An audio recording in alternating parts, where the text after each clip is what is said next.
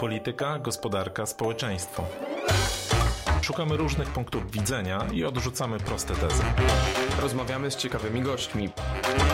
Analizujemy sprawę z jednej, ale też z, z drugiej strony. Grzegorz Osiecki Tomasz Żółciak, witamy w kolejnym odcinku podcastu z drugiej strony. Dziś w, w części pierwszej gość dr Maciej Bukowski, prezes Wizy Europa, Uniwersytet Warszawski. Dzień dobry. Dzień dobry. Mm, no, porozmawiamy oczywiście o tworzącym się rządzie, a w zasadzie o takich wyzwaniach gospodarczych, które stoją przed tym rządem i w kontekście tego, co w e, przekroju całej kadencji i zwłaszcza najbliższego roku, ale także w postaci takiego spadku, jaki zostawił PiS, jeżeli chodzi o różne projekty czy różne rozwiązania. Na początek chcieliśmy zapytać Pana o, o najnowszy projekt, bo e, no, mamy rząd Mateusza Morawieckiego, ale za chwilę będzie rząd Donalda Tuska, no ale tak naprawdę większość mamy e, w Sejmie. No i ta większość sejmowa wyszła właśnie z projektem zamrażającym ceny energii, ale tam jest wiele jeszcze innych rozwiązań, zniesienie, znaczy obligo giełdowe, jest y, zmiana zasady dotyczącej instalowania wiatraków y, y, odległości, w której mogą być instalowane od zabudowań, ale mm, jest tam też na przykład przesunięcie reformy planowania przestrzennego dwa lata na 2027. Chcieliśmy pana zapytać, jakby co się z tego wykrywa. Na ile po pierwsze te zamrożenie cen energii, które jest podstawą tej ustawy, będzie istotnym rozwiązaniem w przyszłym roku? No, one, jak się popatrzy na to, na jakich poziomach te, ta energia ma być mrożona, no to ja myślę, że to nie ma takiego dużego znaczenia, bo ona, można powiedzieć, jest mrożona na poziomach mniej więcej takich, jak rynek wyznacza, przynajmniej na razie. Może się wręcz okazać, że, że te, te, te, te ceny by spadły bardziej, prawda? No ale ex ante tego nie wiemy. Więc myślę, że to jest w miarę neutralne, a z drugiej strony w, w sensie ekonomicznym, a z drugiej strony w sensie politycznym konieczny ruch, tak? Bo, bo politycy jakoś nawzajem na siebie mocno naciskają, że trzeba te ceny energii mrozić, więc, no więc tak pewnie ten nowy rząd wybrał, prawda, że lepiej to zrobić na w miarę bezpiecznym poziomie obecnym, niż gdzieś spekulować, w którą stronę ta cena miałaby pójść. A to ja przy okazji zapytam o kolejne mrożenie, bo zaraz wrócimy do ustawy, no ale gdzieś tam w tle jest pytanie, co starczą e, na VAT, jeżeli chodzi o żywność. E, no, widzimy, że PiS, który w projekcie budżetu jej nie uwzględnił, teraz złożył projekt, e, który ją przedłuża. Pana zdaniem warto ją przedłużać, czy nie? Jestem w ogóle przeciwnikiem tych obniżonych stawek na żywność, bo to jest takie bardzo bałamutne rozwiązanie. Tak? Ono się bierze oczywiście z przeszłości, gdzieś nawet bardzo odległej, prawda? Kiedy e, w latach, nie wiem, 50., 60., no to 60-70% budżetów gospodarstw domowych było przeznaczone właśnie na żywność. No, ona od tego czasu mocno spadło, ale jeszcze powiedzmy na początku transformacji, no to nadal było powiedzmy 50-40%. Ale teraz to już jest w okolicach 20%, a nawet mniej. To zależy w jaki tam sposób liczymy tak zwane imputowane czynsze. E, więc, e, więc tak naprawdę nie, nie wydajemy wcale dużo na żywność, a całą resztę wydajemy na inne rzeczy, które jakoś naszych polityków nie bolą, mimo że one są opodatkowane raczej tą stawką 23%, prawie wyłącznie.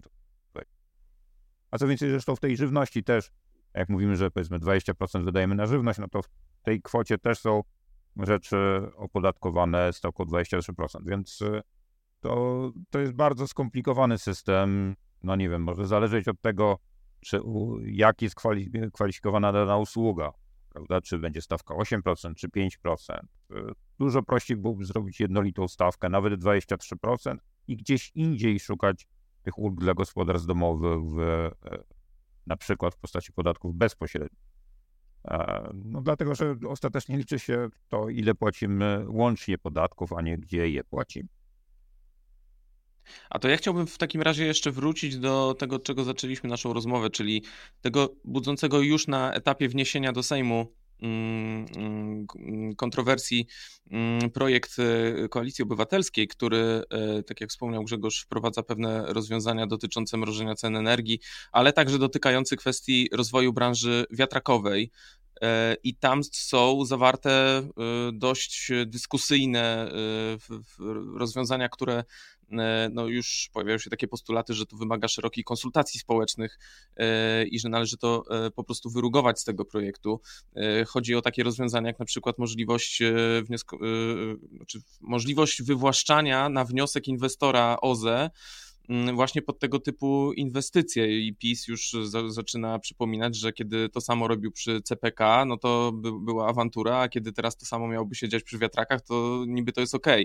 I y, ja się tak zacząłem na kanwie tego zastanawiać, czy branża OZE w Polsce, zwłaszcza ta odnoga wiatrakowa, wymaga e, drastycznych rozwiązań, żeby powiedzmy nadgonić e, e, trochę do zachodu i, i, i wprowadzić takie efektywne, realne zmiany w miksie energetycznym? Bez wątpienia to jest takie pole naturalnego konfliktu, właśnie odnawialne źródła energii, no bo one gdzieś tam zajmują przestrzeń i zawsze się znajdzie do jakieś osoby, którym no, nie odpowiada dany wiatrak, tak, czy dana instalacja. To jest problem uniwersalny w ogóle z infrastrukturą dowolnego w zasadzie typu przemysłową, nieprzemysłową, infrastrukturą liniową, czyli drogi, koleje, e, ale także taką właśnie punktową, jak, jak wiatraki to, że znajdą się osoby, które uważają, że, że ona nie jest potrzebna i im konkretnie przeszkadza. No w jakimś sensie jest to konflikt, konflikt naturalny, ale on może być bardzo zabójczy dla w ogóle, nie wiem, rozwoju gospodarczego. My nie zdajemy sobie sprawy, prawda, że sami jesteśmy beneficjentami tego, że w przeszłości zmieniano dość e, drastycznie naszą przestrzeń wokół, wokół w zasadzie naszych przodków, prawda, więc miasta, te, które żyjemy obecnie, no one żyją na przestrzeni, która wyglądała zupełnie inaczej wtedy, prawda? Inaczej były poprowadzone drogi, inaczej domy stały, inne te domy były, prawda? Infrastruktury nie było po drodze i to wymagało bardzo istotnych zmian własnościowych, tak? To znaczy, także no, wiem, w okresie Polskiej Rzeczypospolitej Ludowej i wcześniej też były wywłaszczenia na, na różne sposoby. Więc raczej pytanie, po jakiej to jest cenie robione, na jakich warunkach. Natomiast patrząc na sam rozwój odnawialnych źródeł energii, no to my jesteśmy bardzo z tyłu. E, to nie chodzi o to, że to jest jakiś wyścig, tylko że no już realne są straty ekonomiczne. To znaczy mamy wysoką cenę energii elektrycznej właśnie dlatego, żeśmy nie postawili na te odnawialne źródła energii. Gdyby tego wiatru było więcej, no to byłyby całe momenty, i to dość długie, w przekroju roku, kiedy te ceny byłyby bardzo niskie, bo byłby nadmiar energii elektrycznej. Bo na odnawialne źródła energii można patrzeć jako na formę oszczędzania paliw mamy nasze gazówki, mamy węglówki, prawda? No i jak nie mamy w ogóle wiatraków, to one muszą non-stop chodzić i cena surowca plus nie wiem, koszty pracy i tak dalej determinuje, e, jaka jest cena energii. Natomiast e, no, w momencie, kiedy uruchamiamy te wiatraki, no to paliwo tam już jest darmowe, więc trzeba spłacać tylko kapitał tej instalacji. Tylko, tylko no i to jest oszczędzanie sceptycy, tego paliwa. Sceptycy e, odnośnie do tych rozwiązań, e, zwłaszcza wiatrakowych, podnoszą, że na przykład Niemcy już właściwie dobrnęli do jakiegoś pułapu tego rodzaju, czy tej metody wytwarzania energii, gdyż ona jest po prostu niestabilna, ona ma swoje takie capacity, jeżeli tak to można określić, energetyczne i więcej po prostu się z niej nie wyciśnie. I pytanie, czy w takim kraju jak Polska E, i generalnie w naszym regionie e, no, wiatraki mają sens, e, a jeżeli tak, to do jakiego stopnia? No my jesteśmy oczywiście dużo poniżej Niemiec, czy Danii, czy innych krajów Europy Zachodniej, jeśli chodzi o rozwój tych wiatraków. Co więcej, też pamiętajmy, że no, powierzchnia Polski jest taka jak powierzchnia Niemiec, to jest w zasadzie ten sam rozmiar, tam jest bardzo niewielka różnica, a mamy dwa razy mniejszą populację tak? Więc co do zasady wydawałoby się, że można u nas mieć więcej wiatraków niż mniej tak? w porównaniu z Niemcami. A mamy ich, a mamy ich wyraźnie mniej. E, więc w Polsce jest jeszcze naprawdę bardzo duży, duża przestrzeń do tego, żeby zwiększyć e, produkcję energii elektrycznej e, z wiatru i słońca zresztą także. Więc no, ja bym się nie obawiał, w tym momencie produkujemy około 20% naszej energii elektrycznej z, ze źródeł odnawialnych, a, że, a moim zdaniem możemy na, na pewno produkować 50%. No, zwolennicy tacy gorący energii odnawialnej mówią, że nawet 70-80%. No myślę, że 50% jest zupełnie bez, nieryzykowne i co więcej można to osiągnąć do roku 2030. E, gdyby no, użyć jakby wszystkich możliwych e, rezerw, które są, czyli zarówno budować nowe moce, jak i stawiać na miejscu tych mocy, które już zostały postawione, lepsze jednostki, prawda? No bo szereg wiatraków, które w Polsce postawiono, e, postawiono już dość dawno, tak? I od tego czasu technika poszła do przodu i można na, na tym samym miejscu ustawić lepszy wiatrak, który będzie produkował więcej energii. Więc, e, więc no ten, ta przestrzeń jest naprawdę duża i nie powinniśmy się tego obawiać. Zresztą to samo dotyczy fotowoltaiki, że mamy, która się bardzo rozwinęła na przestrzeni ostatnich pięciu lat. Więc, no to... E, więc no i co, co dzięki temu zyskamy? No mamy szansę, nie od razu oczywiście, ale zyskać tańszą energię elektryczną, przede wszystkim dla przemysłu, no, zieloną energię elektryczną, no i nie płacić tak dużo, jak płacimy już w tej chwili za zakup uprawnień do emisji CO2. No to ja chciałem właśnie w kontekście, e, zaprosiliśmy Pana, żeby porozmawiać o tych wyzwaniach, e, nawet w perspektywie kadencji. Pana zdaniem właśnie kwestie zmiany modelu energetycznego, tych inwestycji, rozwoju OZE, to będzie jedna z takich zasadniczych kwestii, która będzie przykuwała uwagę i zajmowała uwagę rządzących w tej kadencji i tu powinien być jakiś wyznaczony dosyć jasno cel, co należy zrobić i to zarówno jeżeli chodzi o kwestie OZE, ale tak samo jak mm, jeżeli chodzi o kontrakty dotyczące atomu albo na przykład rozwój sieci y, energetycznej, bo rozumiem, że tutaj też słabym punktem jest infrastruktura energetyczna przesyłowa. No tak, myślę, że tutaj jest naprawdę dużo do zrobienia, no dlatego, że też boimy sobie zdawać sobie sprawę z tego, że nasze moce w energii elektrycznej też już się bardzo, bardzo zestarzały. No, użytkowalność elektrowni, które budowano w latach 70. i 80., no już się kończy, prawda? One nie będą pracować do roku 2050, więc trzeba je czymś zastąpić. E, elektrownie węglowe nie zostaną zastąpione nowymi węglowymi, częściowo są zastępowane gazówkami i one będą miały pewnie przez jeszcze na 30 lat jakąś rolę w naszym miksie energetycznym. No ale reszta to muszą być źródła zeroemisyjne, no więc w tym także właśnie wiatraki i fotowoltaika. Ja myślę, powiem szczerze, że prawdopodobnie także energia nuklearna, no bo ona ma, ona nie powstanie od razu, więc to nie jest kwestia roku 2030, tylko raczej 40. Ale to jest, jej rolą jest między innymi to, żeby właśnie ograniczyć to, ile będziemy musieli wybudować wiatraków w Polsce, żeby się, żeby się w całości zdekarbonizować. E, bo, e, bo no, o ile pierwsze 50%, czy no niech będzie nawet 70%, jest jakoś jeszcze w miarę łatwo do uzyskania, pod warunkiem, no, że rozstrzygniemy te kwestie konfliktów lokalnych w przebudowie odnawialnych źródeł energii, to znaczy tyle ze źródeł czystych możemy wybudować w ekonomicznie sensowny sposób, no to później te, te kolejne 30%, no to ono już potyka na, napotyka na takie silne efekty zatłoczenia, jakby problemu z tym, że produkujemy energię w tym samym czasie wszyscy, nie bardzo jest jej jak zmagazynować, więc trzeba bardzo dużo tych nadmiarowych mocy wybudować. I ten problem jest bardzo silnie ograniczony, jeżeli mamy źródła, stabilne źródła zeroemisyjne, czyli właśnie energię jądrową. Mniej potrzebujemy wtedy tych e, źródeł e, zmiennych, prawda, żeby wypełnić pewnego rodzaju szczyty i wahania w zapotrzebowaniu na energię.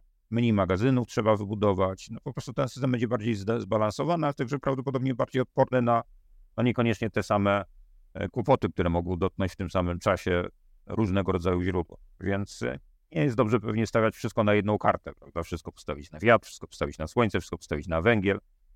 Lepiej mieć różne źródła i z tego powodu myślę, że energia jądrowa znajdzie w Polsce jakieś, jakieś swoje miejsce, ale wymaga to porozumienia politycznego i determinacji wszystkich, źródeł, wszystkich sił politycznych. E, to wcale z tym nie było tak dobrze, prawda? To znaczy, no, poprzedni rządzący, prawda, jeszcze, nadal jeszcze rządzący z prawicy, no bardzo oczywiście podnosili energię jądrową, ale no też, można powiedzieć, zajęło im 8 lat i nadal nie jest wcale ten proces zakończony, prawda, więc, e, więc no nie był to bardzo chyży sposób postępowania. Więc idzie to nam wolno i myślę, że tutaj też utrzymanie tego tempa przynajmniej no jest e, takim warunkiem koniecznym, prawda, co by dało szansę, że się za tej kadencji rozpocznie budowa, czyli skończy się gdzieś powiedzmy w drugiej połowie lat 30. wtedy pierwszego bloku.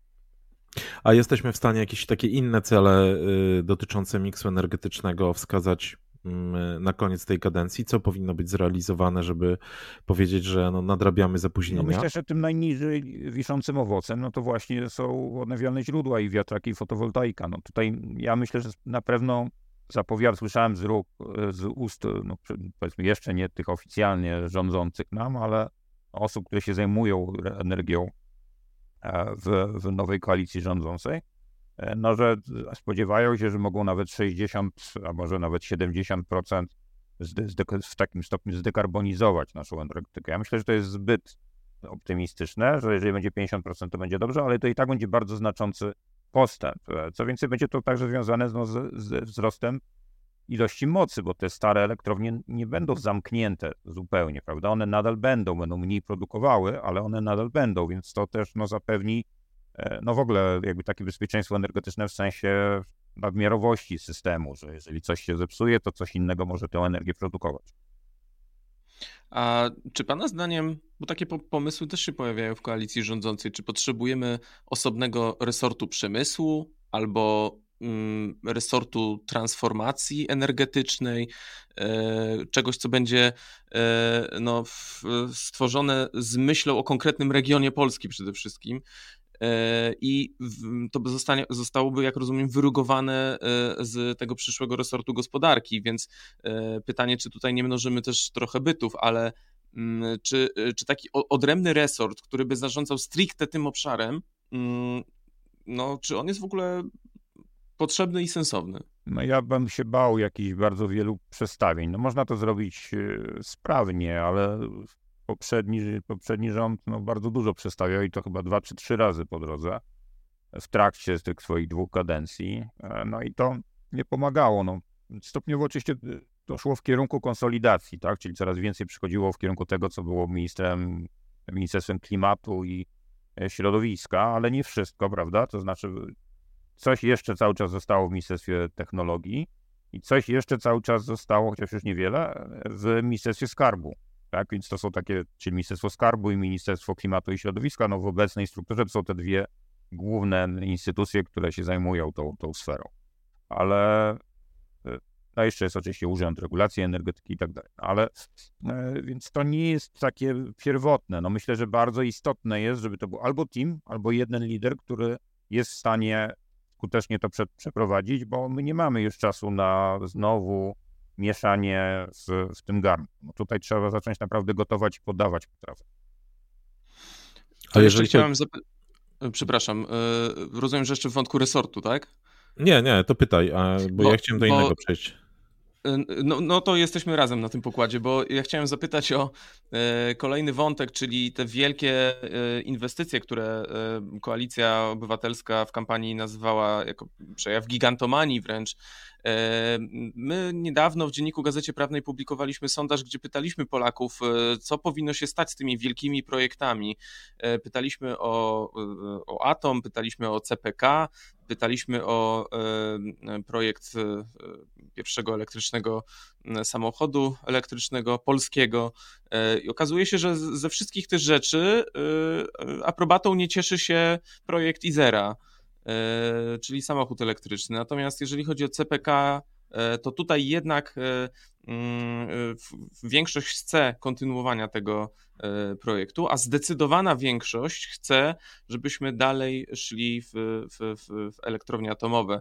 Mm, co pan sądzi o takich wynikach? To jest dobra, to jest taki dobry punkt startu, y, który pozwoli kontynuować te projekty bez jakichś szczególnych kontrowersji, czy, czy, czy, ja czy myślę, jednak tutaj to wymaga jakichś korekt? Ogólnie rzecz biorąc, bo to często elity się ze sobą tak mocno wspierają, tak? Uważają, że, że każdy musi przeciągnąć na swoją stronę i to jest bardzo destrukcyjne ostatecznie dla ciągłości zmian i jakiegoś takiego progresu w bardzo wielu sferach, prawda? To znaczy, no, Widzieliśmy to na przykład w sferze edukacji, prawda, że, że, że rząd prawicowy cofał różne rzeczy, które zostały wcześniej, e, można powiedzieć, już uzgodnione i wydawałoby się, że z nami zostaną. I system został przepisany na nowo, a w sumie niewiele się zmieniło poza tymi nazwami, tak? Czyli wiele energii potracono na, na, na nic, tak?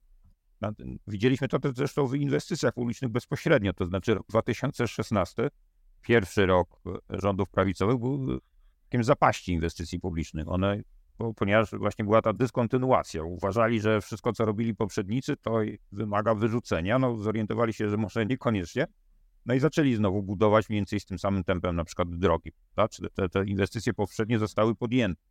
No i wróciła stopa inwestycji, może nie w całości do tego samego, inwestycji publicznych, nie w całości do tego samego poziomu, który był za czasów Platformy Obywatelskiej i PSE, ale podobnego, bo różnica jest bardzo niewielka.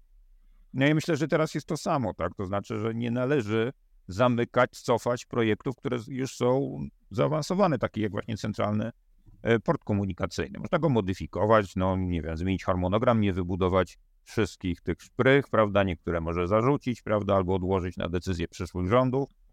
Natomiast myślę, że sam port lotniczy po prostu jest niezbędny, no bo lotnisko Okęcie, które jest jedynym w Polsce lotniskiem hubowym, czyli takim, do którego ludzie przylatują po to, żeby się rozlecieć w inne miejsca, a nie takim lotniskiem, z którego wylatują po to, żeby dolecieć do, do tanimi liniami, jak pozostałych e, naszych portach lotniczych, do portu docelowego w dużej mierze, no to to lotnisko hubowe po prostu Polsce jest potrzebne.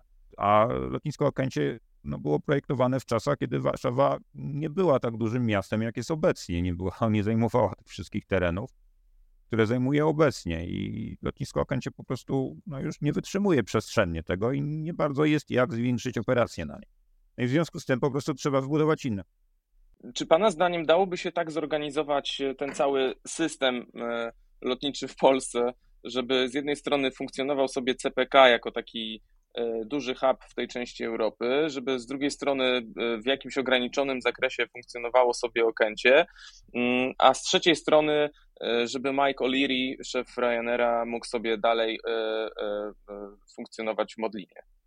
No ja myślę, że w ten sposób to nie. To znaczy, no, warunkiem istnienia CPK jest likwidacja Okęcia. Zresztą ta likwidacja jest korzystna dla Warszawy, no bo nie ma żadnego powodu, żeby lotnisko było w mieście i latało nad głowami mieszkańców Włoch, prawda, i, i Ursynowa i okolic, tak? Tam po prostu powinna być nowa dzielnica dla miasta, która zresztą dławi się pod, pod, pod niedostatkiem gruntów pod zabudowę w porównaniu z popytem i bardzo szybko rosnącymi cenami nieruchomości. Po prostu potrzebuje terenów pod inwestycje i to jest bardziej zdecydowane ruchy, nie tylko jeśli chodzi o samo Okęcie, bo te rezerwy gruntowe co do zasady są, w uwalnianiu tych rezerw z ogródków działkowych, właśnie z Okęcia, są bardzo ważne dla miasta. Więc myślę, że dla miasta to jest jednoznacznie korzystne, żeby port lotniczy wyprowadzić poza, poza to miasto.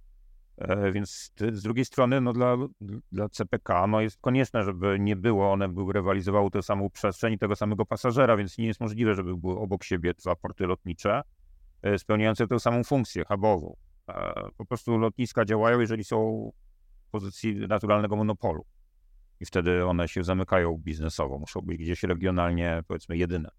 Może oczywiście istnieć drugi port dla tanich linii, no jakim w tej chwili jest Modlin, no, że on ma pewnego rodzaju swoje własne problemy, no na przykład to, że ma tylko jednego przewoźnika. Myślę, że dużo lepiej byłoby, gdyby nie miał jednego przewoźnika. I no, poprawę infrastruktury na, na tymże porcie. Natomiast, yy, natomiast CPK nie jest sprzeczne z innymi portami regionalnymi. E, no tam są oczywiście plany takie, żeby dobudować koleje i gdzieś tam docelowo w przyszłości dowozić dużo i rozwozić dużą liczbę pasażerów do tego portu tymi kolejami, ale po pierwsze myślę, że to się nawet na pewno nie wydarzy się to od razu. To znaczy razem z portem musi być otwarta tak naprawdę tylko jedna linia kolejowa między Warszawą a Łodzią, e, a te pozostałe, no po pierwsze nie będą otwarte, bo się nie zdąży ich wybudować na ten czas, no a e, nie są wcale konieczne do funkcjonowania tego portu, no bo można dowozić do hubu, tak jak do wszystkich hubów i tak jak to się dzieje obecnie do Okęcia z innych portów regionalnych, samolotami po prostu, prawda? I tak, tak się dzieje, no, loty dowozi do, na, do swojego hubu, czyli do Okęcia, samolotami. No i będzie dowoził też do CPK. Natomiast no, w przyszłości pewnie stopniowo będą to koleje przejmowały przynajmniej część tej funkcji. E, natomiast to nie oznacza, że tanie linie znikną z Gdańska, prawda, czy z Katowic, prawda, czy z Krakowa, no one nadal będą latać z tych, tych miast i też na innego rodzaju linie, ale no po prostu e, te, te, te porty pełnią inną funkcję. Co innego hub, a co innego tamte lotniska. One się zresztą rozwiną, mi się wydaje, dzięki, dzięki samemu istnieniu CPK, bo wzrośnie liczba tych lotów właśnie do, do, do bardziej atrakcyjnej oferty, jaką będzie ofer- w porównaniu z Okęciem, jaką będzie oferowało CPK. Będzie po prostu więcej lotów w, w bardzo różne miejsca i częściej te loty. A to ja chciałem zapytać, no bo widzimy, że dyskusja wokół te, tego tematu jest gorąca. E, e, Maciej Lasek, który no, jest takim liderem opinii w Platformie, jest zdecydowanym mm, przeciwnikiem e, CPK-u. No i tam jakby jest kilka argumentów. Po pierwsze, ostatnio rząd jeszcze dostarczył jednego, bo znacząco w planie rozwoju CPK-u, który ostatnio akceptował, w znaczący sposób podwyższył koszty tego lotniska z 8 do 15 miliardów euro. To jest jedna rzecz, ale tam z jednej strony mamy jakby konkurencyjną koncepcję duopolu, czyli tego, że mogą sobie, można rozbudowywać istniejące lotniska i one mogłyby przyjąć ten ruch, który teoretycznie miałby być skierowany do CPK, to jest jedna rzecz, a dwa jest taka, że często krytycy mm, mówią, że jeżeli już, no to raczej w ramach CPK rozwijajmy funkcje kolejowe, a nie lotnisko, bo lotnisko właśnie zostanie zaspokojone przez y, duoport. No to jest moim zdaniem zupełnie no, jakby nieporozumienie i to bardzo głębokie. To znaczy, co innego hub, co innego lotniska point to point. No nie można zrobić duoport, to jest w ogóle jakaś moim zdaniem fantasmagoria. No tego się po prostu nie da zrobić, no bo hub działa w ten sposób, że jest atrakcyjny dla pasażerów przesiadających się, którzy wcale nie lecą do Warszawy, tak? tylko którzy przylatują z Tajwanu do Europy i tu się przesiadają do jakiegoś innego samolotu, który zawiezie ich do Hiszpanii, tak? bo mm, tego służą huby. Yy, I oni na to patrzą, no, jako będzie dla nich to atrakcyjne wtedy, kiedy to przesiadka będzie bardzo szybka, tak? I żeby była szybka, musi być dużo nieograniczon, nieograniczonych przestrzeni, czego Warszawa nie ma już, tak? Nie ma wolnych slotów. Dużo, dużo miejsca na te samoloty latające w bardzo różne strony. I wtedy jest możliwe, że w atrakcyjnych godzinach dla bardzo różnych typów pasażerów zlecą się w jedno miejsce. To i ten region Europy po prostu potrzebuje takiego, takiego portu. No i Okęcie jest takim półportem, no bo ono pełni dokładnie funkcje hubowe, to znaczy jest zupełnie na przykład inny rozkład tych pasażerów w ciągu dnia w hubie, a inny w lotniskach typu point to point, dlatego że one, oni się muszą zlecieć do takiego hubu i potem rozlecieć. I to powoduje też zresztą inne wymogi nałożone na hub. Znaczy, że jest konieczność tego, żeby było na przykład możliwie dużo operacji w ciągu dnia, a w Warszawie, no, względu na to, że to jest miasto, są one ograniczone. Nie można po prostu latać powyżej obecnych 600. Może jeżeli zgodzą się mieszkańcy i wypłacimy im odszkodowania w kilka miliardów idące, no to będzie można to do 800 podnieść. Ale to nadal nie, nie, nie pozwoli tego, co na, na osiągnięcie nawet wiem, połowy tego, co jest możliwe na CPK od razu w pierwszym etapie. Więc to moim zdaniem to jest całkowite nieporozumienie. No, w duoporcie nikt się nie będzie przesiadał, nie będzie jechał do Lublina, a potem przez całe miasto, prawda, tłuk się z walizką, bo będzie musiał odebrać tę walizkę, potem się tłuk i jeszcze raz zameldować na lotnisko po to, żeby się przesiąść. No to w ogóle to tak nie funkcjonuje u uczestników. E, natomiast no, koleje, no to, to jest taka rzecz, która jest, będzie dodatkową zaletą CPK, ale to nie jest rzecz, która jest e, no, sine qua non konieczna do, dla tego portu. Konieczna jest tylko ta jedna linia łącząca Warszawę i Łódź. Tak, ona jest konieczna też, żeby no, z Warszawy i z Łodzi można było łatwo dojeżdżać. Ale z innych miast będzie można do CPK dolecieć samolotem i tak samo te miasta nadal utrzymają linię point to point do Brukseli latające, nie wiem, raz dziennie. A to ja krótko zapytam jeszcze, czy, czy no, ta dyskusja o CPK-u i czy sam pomysł nie CPK-u, to nie jest tak naprawdę, zwłaszcza jeżeli zostanie zrealizowany, to nie jest trochę taka negatywna recenzja procesu inwestycyjnego polskich lotnisk y, no, od momentu wejścia Polski do Unii Europejskiej, y, czy nawet jeszcze trochę wcześniej, no bo przecież lotnisko między Warszawą a Łodzią było rozważane y, już wtedy, tak? Ale zamiast tego powstało lotnisko w Łodzi i lotnisko w Modlinie, które no, to są lotniska lokalne, ale z drugiej tak, strony... Zdecydowanie, no ostatecznie zresztą też były w samej Platformie Obywatelskiej było takie przeciąganie liny, tak? Gdyby nie było moim zdaniem kryzysu finansowego, to ten CPK już by powstał, bo, bo był kryzys finansowy i kryzys w strefie euro i wtedy minister Rostowski powiedział, że już więcej pieniędzy to nie pójdzie na, na inwestycje, bo i tak poszły na te stadiony na euro i drogi na euro i już więcej to nie będzie i z tego powodu wstrzymano i zlikwidowano, no była to jeszcze rywalizacja między ministrem Nowakiem i Grabarczykiem i tak dalej i Gradem, tak i oni się po prostu wszyscy nie robili, te, te, te projekty, które były wcześniej firmowane zostały wstrzymane, więc dotyczyło albo takie odłożone tak trochę na święty nigdy, jak elektrownia jądrowa, a i właśnie CPL, wtedy to się nazywało CPL. Natomiast na przykład zdecydowano za Platformą Obywatelskiej o prowadzeniu ekspresówki, która przychodzi tuż koło Okęcia, no, która w zasadzie wyklucza rozwój tego lotniska przestrzennego. No, trzeba by tę ekspresówkę, którą zbudowano w międzyczasie, znowu zdemontować i zbudować na nowo, nie wiem, pod ziemią. Tak, żeby można było rozbudowywać lotnisko w tamtą stronę troszeczkę i tak nie osiągając parametrów CPK, no bo te inne bariery nadal, nadal działają. Po prostu nie ma miejsca. No. I to zostało prze, przesądzone za Platformą Obywatelską. Ja myślę, że no, no, wielkim naprawdę, można powiedzieć, plusem, który mógłby się pojawić, gdyby szybko się jakby zorientowano, że po prostu nie ma sensu, tak? No, PiS podjął sensowną decyzję z budową CPK i trzeba kontynuować, tak jak PiS, prawda, po trwający półtora roku Bular zdecydował się na kontynuowanie e, programu budowy dróg krajowych i autostrad. Tylko, że e, kosztem tego było, że dużo później powstaje droga na Pomorzu. Ona też ją w końcu PiS zaczął budować, tak? Tylko na początku ją zatrzymał po to, żeby przealokować, to trwało ze dwa lata, właśnie pieniądze na wschód Polski. Tak, no i to zrobił, prawda? No i budują się obecnie i drogi i na wschodzie, i na, i na północy. Ale straciliśmy dwa lata, no, no i po co, nie wiadomo, ale zrobiliśmy. Ja kończąc ten wątek, e, co po to chciałem jeszcze zapytać o kwestię PPK mm, tego programu, no bo to jest e, pomysł wykreowany autorski przez PiS, ale który jednocześnie miał być sprzęgnięty no, z likwidacją e, tego, co zostało z OFE. I chciałem za pana zapytać, jakby co Pana zdaniem powinno stać się w tej chwili z tymi dwoma projektami? Znaczy i co z PPK i co z OFE? Czy tutaj powinny być jakieś, czy w kontekście OFE powinien być jakiś kolejny krok?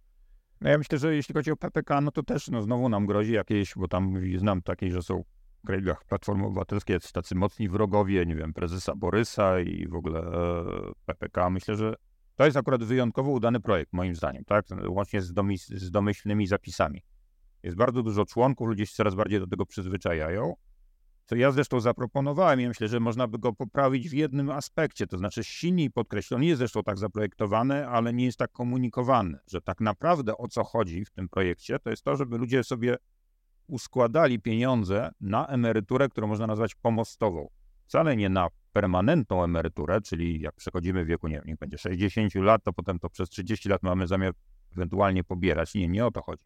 Chodzi o to, żeby móc przejść w wieku 60 lat i mieć te pieniądze do 65, żeby móc na przykład przychodzić na, na częściową emeryturę, tylko zmniejszyć sobie nakład pracy około 60 roku życia, nadal pracować, ale mieć ten dodatkowy strumień pieniędzy, aż przejdziemy na emeryturę tą publiczną.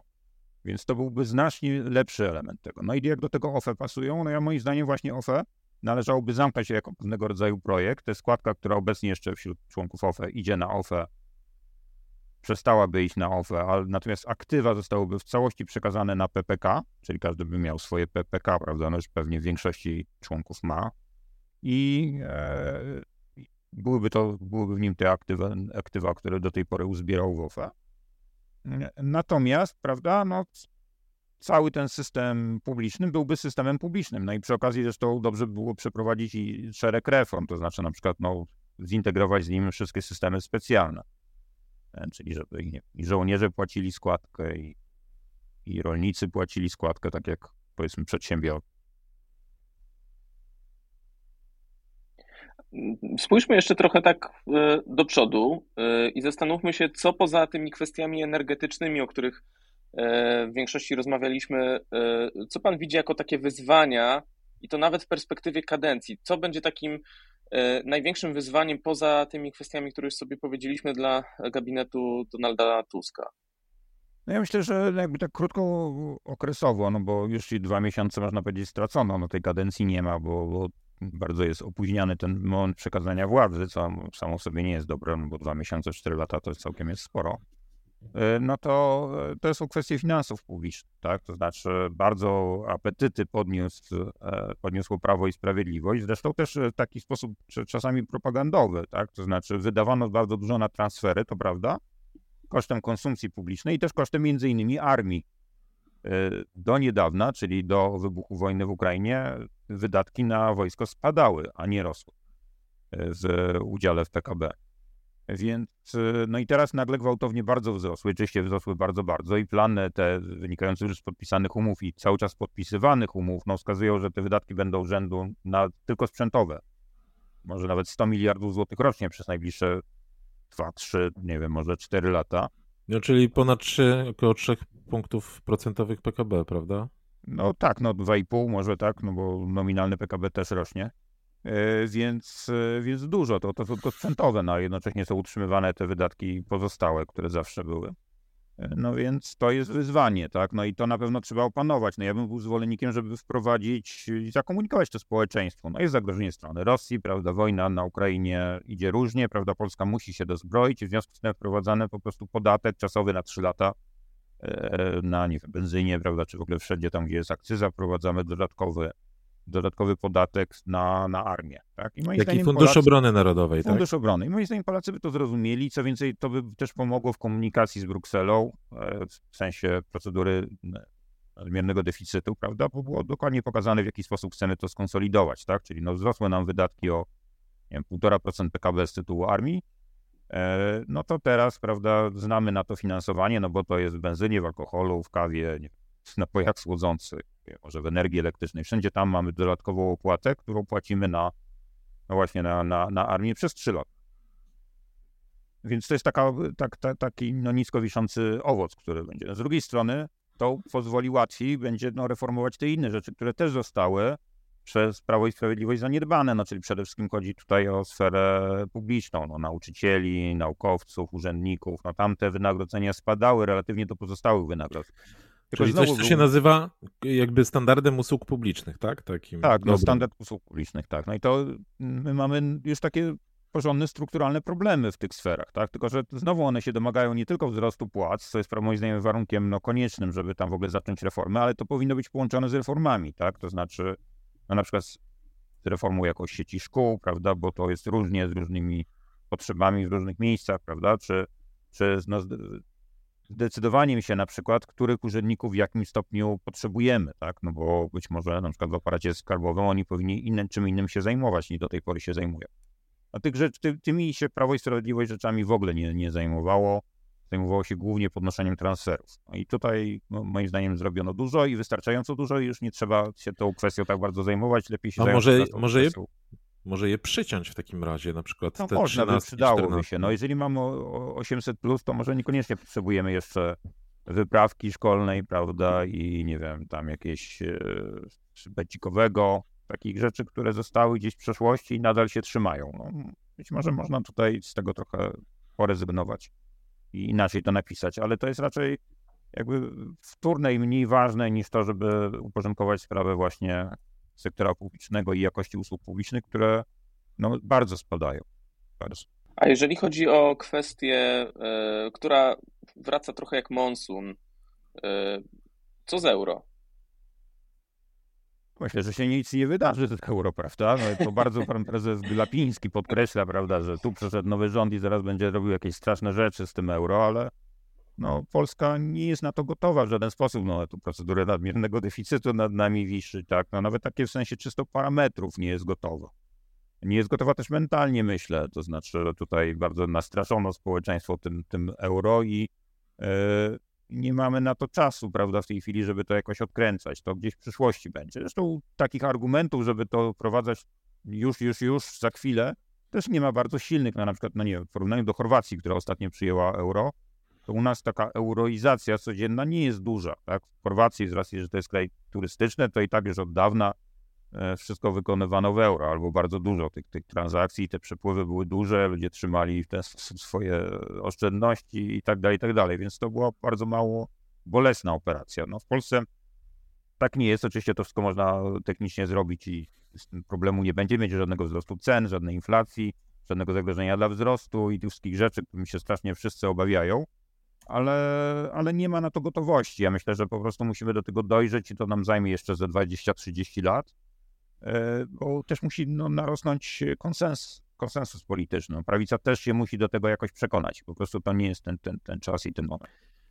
To znaczy, to znaczy, że o tym, jak y, dokładnie wchodzić do euro, jeszcze na pewno porozmawiamy i będzie okazja, żeby pana zaprosić do tego. Ale jedną rzecz mogę pory. powiedzieć, tak? To znaczy, myślę, że należy prowadzić politykę tak, jakbyśmy chcieli wejść do euro, tak? To znaczy dążyć do tego, żeby właśnie mieć zbalansowany budżet, żeby na przykład dążyć do stopniowej, nie gwałtownej, ale stopniowej aprecjacji złotego, żeby też się firmy i cała, no my wszyscy przyzwyczajali do tego, że stajemy się gospodarką rozwiniętą trochę tak jak Czesi, prawda? Ale i żebyśmy już potem, jak już gdzieś kiedyś w przyszłości my czy nasze dzieci, prawda, będą podejmowali te decyzje wchodzenia do euro, no to żeby już byli po prostu mentalnie i makroekonomicznie tak blisko, że to będzie drobny, bardzo drobna bardzo decyzja, a nie jakaś fundamentalna. Wszystkich bardzo niepokoi. No, należy sobie takiego scenariusza życzyć. Dziękujemy bardzo w takim razie za dzisiejszą rozmowę. Dziękuję bardzo. I zapraszamy na drugą część naszego podcastu. Witamy w drugiej części naszego podcastu. Y, no, porozmawiamy o, o tym, co się dzieje teraz na gorąco w polityce. Y, trochę nasz gość zauważył to, czego jesteśmy świadkami, w sensie, że za chwilę, w zasadzie, no, może za jakieś dwa tygodnie, minie miesiąc od momentu wyborów, no a nadal jesteśmy w stanie takiej tymczasowości i że dawno, tak długo y, nie powstawał y, gabinet w wyborach po, po, po 97 roku od wprowadzenia konstytucji. Mm, mamy drugi, trzeci rząd Mateusza Morawieckiego, y, natomiast pytanie, po co taki scenariusz twoim zdaniem w ogóle? Amerykanie mówią na ten taki specyficzny okres zmiany władzy peaceful transition, E, I tam te standardy są no, dużo wyżej zawieszone, mam wrażenie, bo pamiętamy te obrazki, jak ustępujący prezydent podejmuje w Białym Domu swojego następcę, zostawia mu e, list z jakimiś złotymi radami na, na tym słynnym e, biurku w gabinecie owalnym.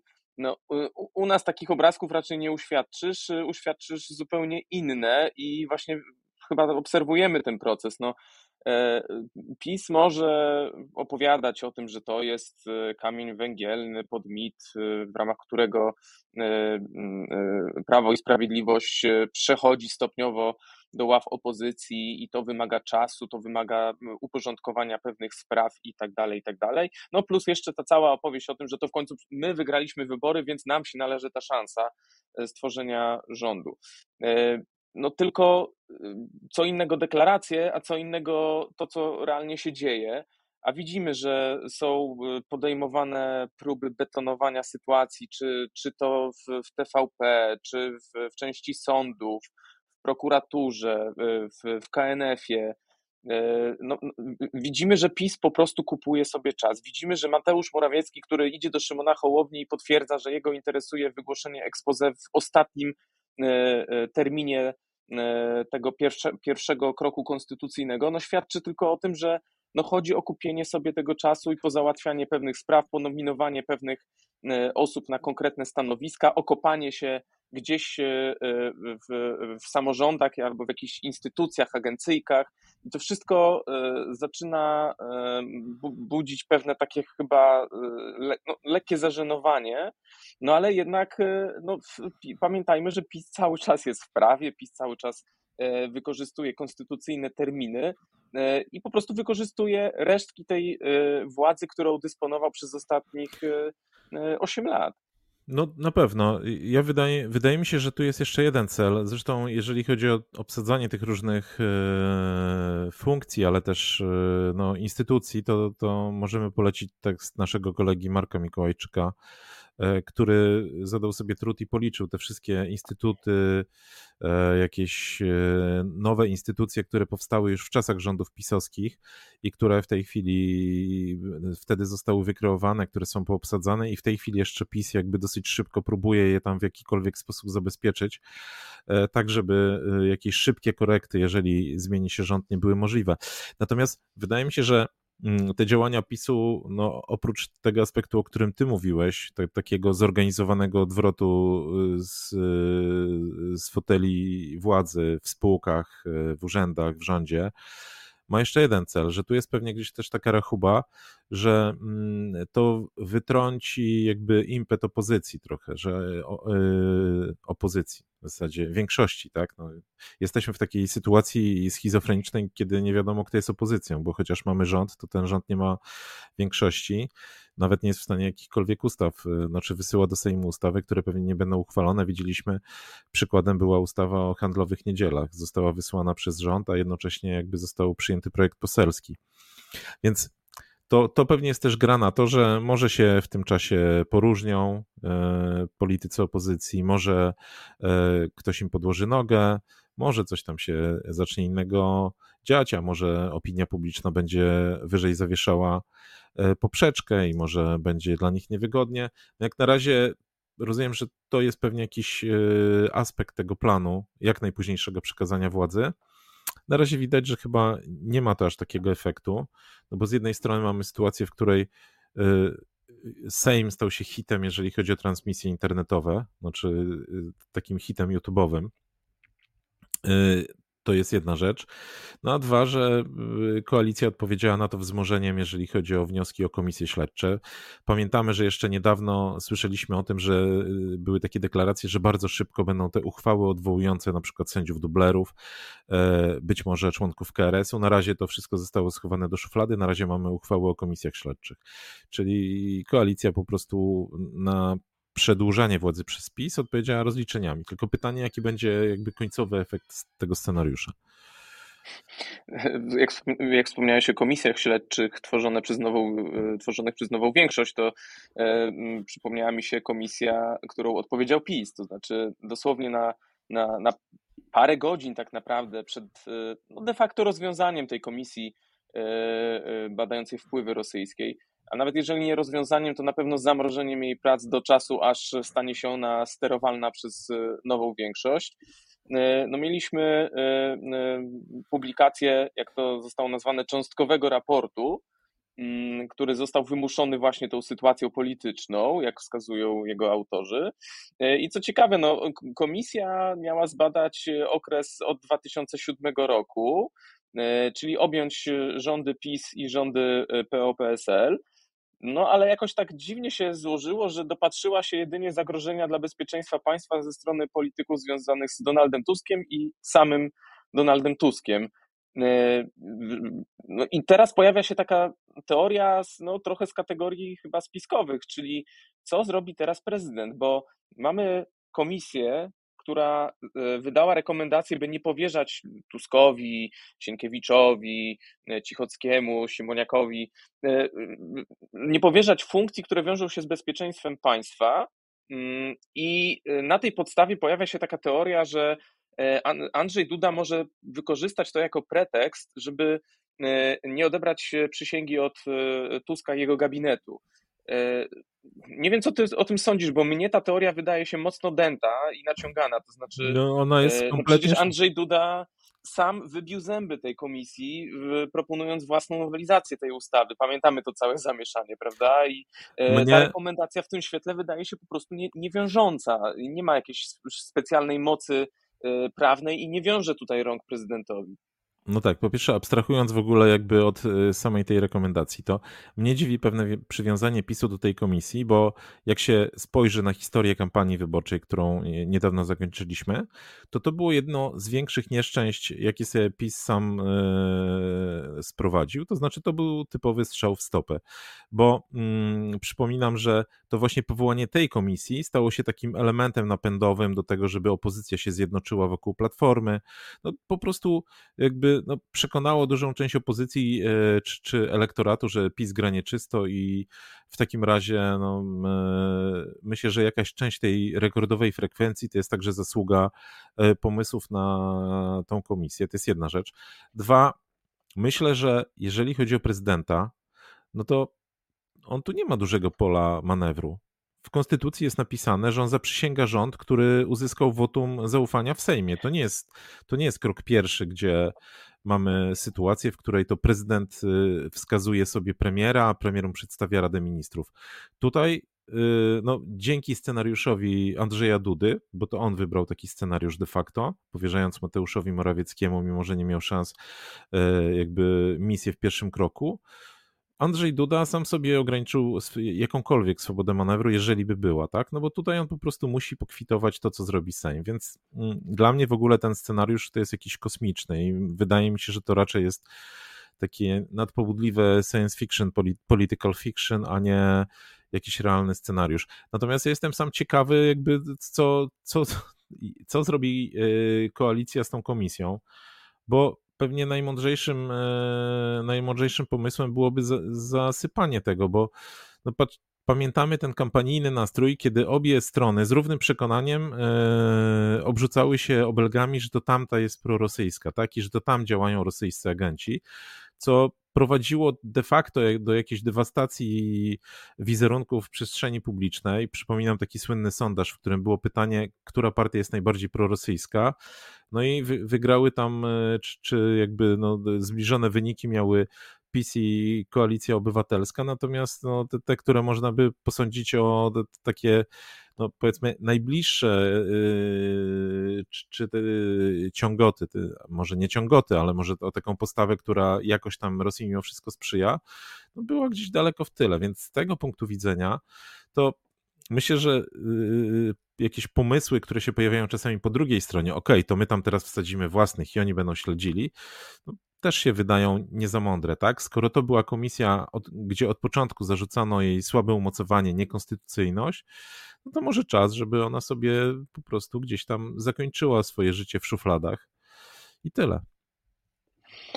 Więc chyba zgadzamy się, że co do zaprzysiężenia e, rządu Donalda Tuska tutaj e, no, chyba jakiejś niespodziewanej katastrofy e, nie będzie. Natomiast zawsze może Andrzej Duda próbować komplikować życie nowej większości i nowemu gabinetowi, który się pewnie w połowie grudnia jakoś ukonstytuuje. Pytanie tylko oczywiście, czy on się ukonstytuuje Mm, przed szczytem unijnym, który mm, jest zaplanowany na 14 i 15 grudnia i czy nie będziemy mieli nowej odsłony wojny o krzesło, mm, o czym e, piszemy e, w Dzienniku Gazecie Prawnej. E, odsyłamy do tego materiału, bo sygnały z pałacu są takie, bym powiedział, dość niejednoznaczne w tym zakresie. Jeżeli gdzieś mamy szukać problemu w tych relacjach pomiędzy pałacem a kancelarią premiera w nowym składzie, no to ja bym tam prędzej tego pierwszego poważnego spięcia upatrywał, aniżeli w kwestii e, e, no, tego drugiego kroku konstytucyjnego. E, wszystko przed nami. Oczywiście będziemy to obserwować, analizować i dzielić się z Państwem naszymi refleksjami. Za dzisiaj bardzo dziękujemy. To był podcast z drugiej strony i zapraszamy na kolejne odcinki. Tomasz Żółciak i Grzegorz Osiecki. Do usłyszenia. Polityka, gospodarka, społeczeństwo. Szukamy różnych punktów widzenia i odrzucamy proste tezy. Rozmawiamy z ciekawymi gośćmi. Analizujemy sprawę z jednej, ale też z drugiej strony.